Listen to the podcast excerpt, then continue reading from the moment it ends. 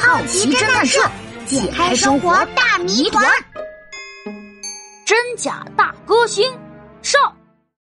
嗨，小朋友，你好啊！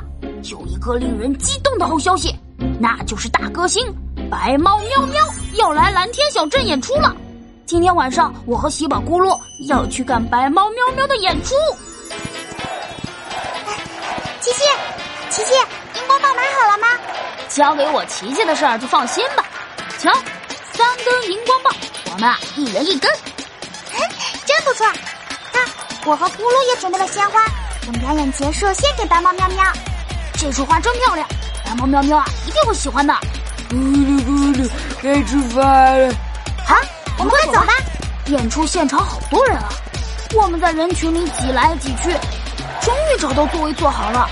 等了好长时间，白猫喵喵始终没有出现。大家都小声议论起来。啊，表演怎么还不开始啊？难道白猫喵喵没有来吗？突然，舞台上方的彩灯开始闪烁，中央亮起一束追光，白猫喵喵出现了。嗨，现场的朋友们，你们好吗？啊！我终于见到真的白猫喵喵啦！喜宝激动的跺脚尖叫，我和咕噜也激动的拿着荧光棒挥舞起来。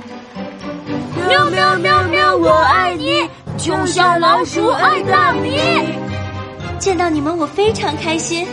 今天我要为大家献唱一曲《喵喵的梦想》。啊！喵喵的梦想是我最喜欢的歌曲。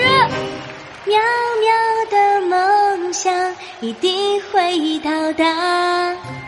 白猫喵喵在台上迈着猫步演唱，现场的粉丝挥舞着荧光棒。大家都沉醉在喵喵的歌声中，突然一阵刺耳的声音，音乐声停了，白猫喵喵的表演被打断。